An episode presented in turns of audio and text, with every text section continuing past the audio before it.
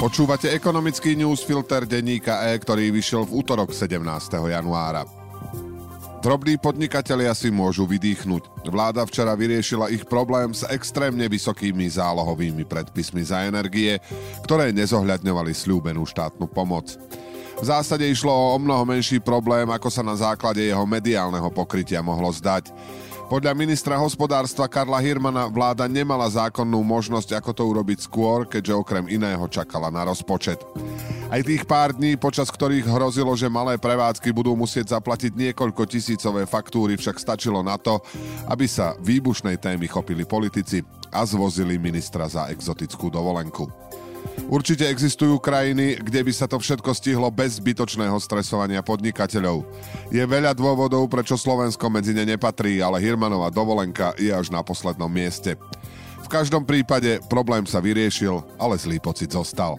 Ekonomický newsfilter má 1150 slov a pripravil ho pre vás Radoslav Tomek. Ja som Braňo Bezák.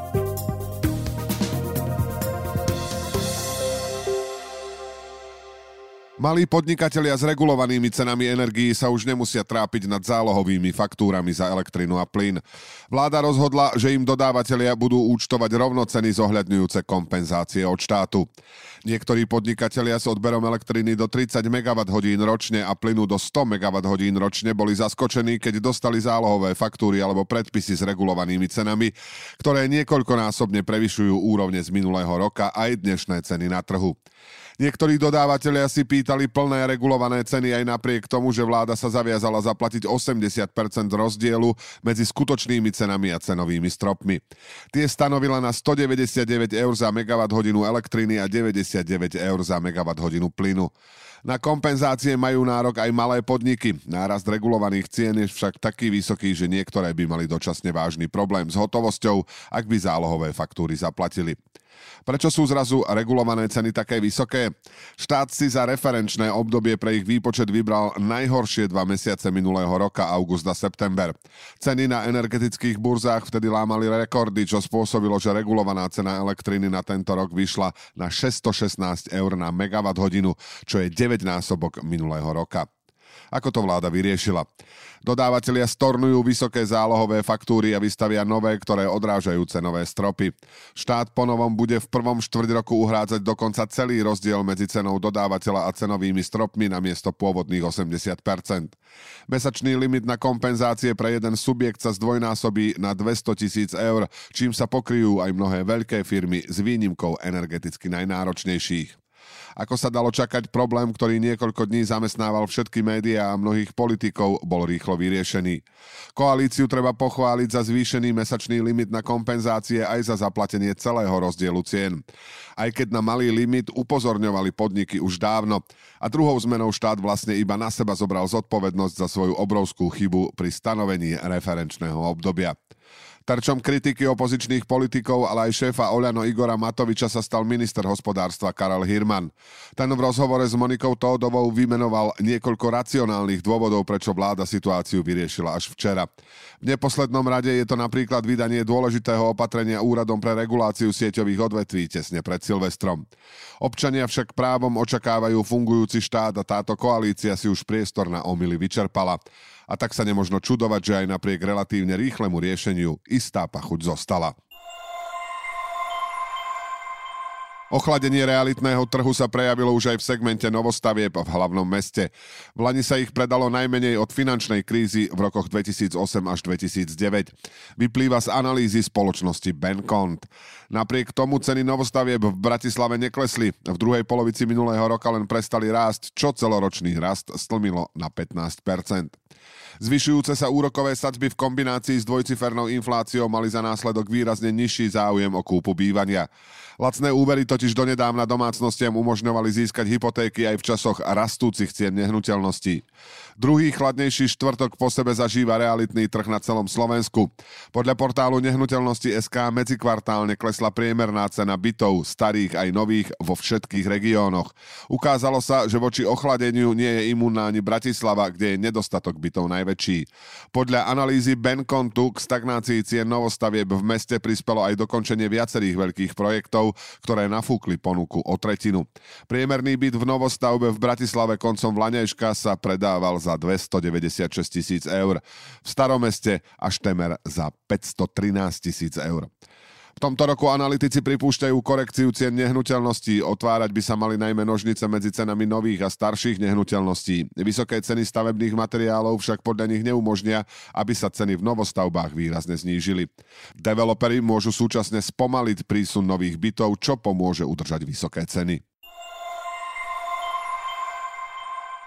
Decembrové inflačné čísla priniesli nádej, že Stredná Európa je už z najhoršieho vonku. Na výraznejšie spomalenie rastu cien si však ešte bude treba počkať. Inflácia je aj napriek vyšším úrokovým sadzbám zakorenená viac, než sa zdalo a v januári ju ovplyvnia aj nové ceny energií, hovoria ekonómovia. Medziročná miera inflácie v decembri klesla v Česku a druhý mesiac po sebe aj v Poľsku.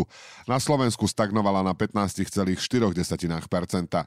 Rast spotrebiteľských cien sa spomedzi krajín Vyšehradskej štvorky zrýchli len v Maďarsku, ktoré si tak upevnilo pozíciu regionálnej inflačnej jednotky.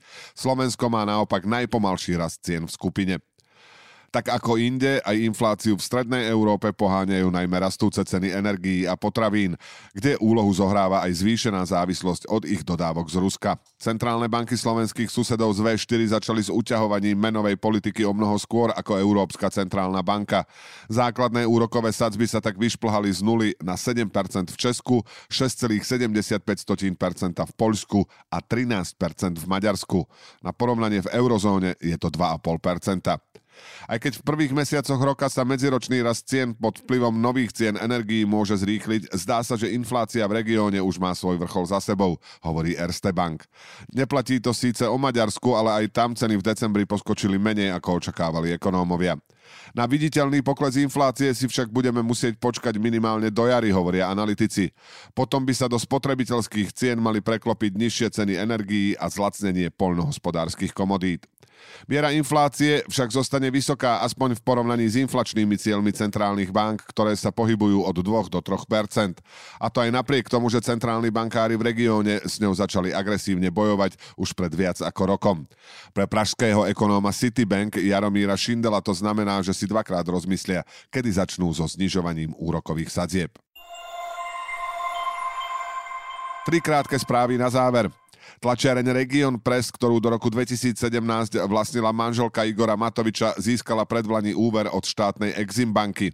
Matovič vtedy viedol ministerstvo financií, ktoré je banke nadriadené. Exim banka má podporovať export do rizikových krajín. Na otázku, prečo úverovala firmu, ktorá sa zameriava najmä na domáci trh s odvolaním na obchodné tajomstvo, neodpovedala. Region Press tvrdí, že po inštalácii nového stroja bude do zahraničia smerovať podstatná časť produkcie. Tretí blok jadrovej elektrárne Mochovce vstúpil do ďalšej fázy tzv. energetického spúšťania, keď sa výkon zvýši v prvom kroku na 5%. Ak testy dopadnú dobre, výkon sa bude postupne zvyšovať. Prvé megawatt hodiny elektriny začnú do siete tiecť pri dosiahnutí 20%. Nový blok bude mať výkon 471 MW, čo pokrie 13% slovenskej spotreby. Automobilka Stellantis v Trnave od apríla dočasne preruší výrobu na víkendovej zmene. Tento krok súvisí s úpravou výrobných liniek a s postupným nábehom nového výrobného programu, ktorý je naplánovaný na začiatok roka 2024. Spoločnosť o 180 miliónovej investícii rozhodla v júni 2021. Víkendové prerušenie výroby zníži produkciu Trnavského závodu asi o 50 tisíc aut. Plani ich vyrobili zhruba 312 500 kusov. Ekonomický newsfilter dnes pre vás pripravil Radoslav Tomek. Do počutia zajtra.